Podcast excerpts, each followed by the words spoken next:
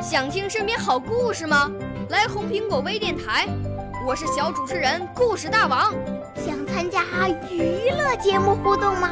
来红苹果微电台，我是小主持人开心果。想来我们新闻现场吗？来红苹果微电台，我为你做直播报道。想有个机会脱口秀吗？红苹果微电台，我带你在精彩栏目中互动开讲。我们的语言魅力在这里提升，我们的儿时梦想从这里起航。大家一起喜羊羊。少年儿童主持人，红苹果微电台现在开始广播。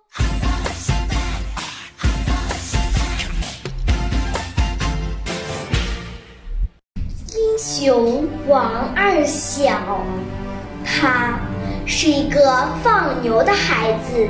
住在山区，他的名字沿着放牛的山路走进了一首悲伤的歌里。九月十六那天早上，敌人向一条山沟扫荡，山沟里掩护着后方机关，掩护着几千老乡。正在那十分危急的时刻，敌人来到了这个山口，他们昏头昏脑的迷失了方向。抓住了二小，要他带路。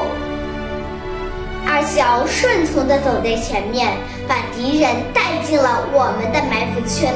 四下里乒乒乓乓响起了枪声，敌人才知道中了圈套。敌人把二小挑在枪尖，摔死在大石头的上面。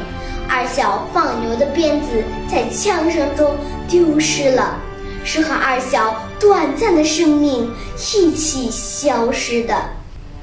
我们十三岁的二小啊，可怜他为了掩护老乡失去了生命。干部和老乡得到了安全，二小却睡在了冰冷的山间。这是抗日英雄王二小的故事，他鼓舞了千千万的少先队员。在抗日岁月里，有无数的中华儿女抛头颅、洒热血，而我们是何其有幸生在这和平年代。我不会忘记革命先烈用生命换来了今天的和平。我立志为祖国的繁荣富强而努力学习。长大后，为我中华强国奉献自己的力量。谢谢大家。少年儿童主持人，红苹果微电台由北京电台培训中心荣誉出品，微信公众号：北京电台培训中心。